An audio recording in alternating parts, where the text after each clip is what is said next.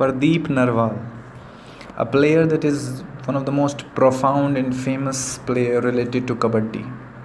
Kabaddi, a sport which was not much famous in India as uh, the only sport that is famous in India or the most famous in India is cricket and it's all about cricket in India.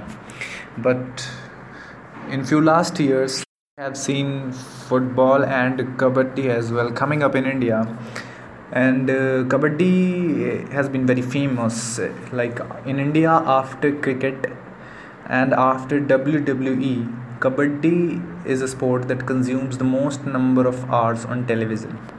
So kabaddi being such a famous sport pardeep narwal is a gem of a player of kabaddi.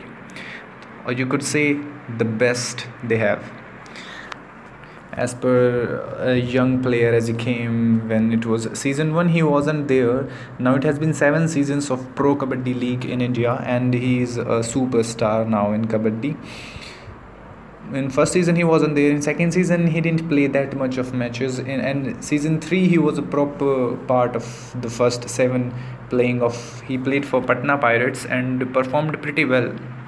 And patna won now Patna, Patna has won three consecutive seasons in Pro Kabaddi League, and this man being part of all of them.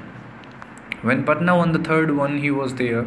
When Patna won the fourth one, he was there, and he was like the main leading raider for Patna Pirates in season four. And in season five, Patna was a team that everyone thought would never be, win you know like they were the defending champions in that season but still because they had such defenders like Fazal Atrachali he left and they had other defenders or supporters but which were not there as they as the team left them the team management left them. And in season 5 this man Pardeep Narwal he all alone in his shoulders carried the whole load of the team and made his team won once again for the third consecutive time in PKL.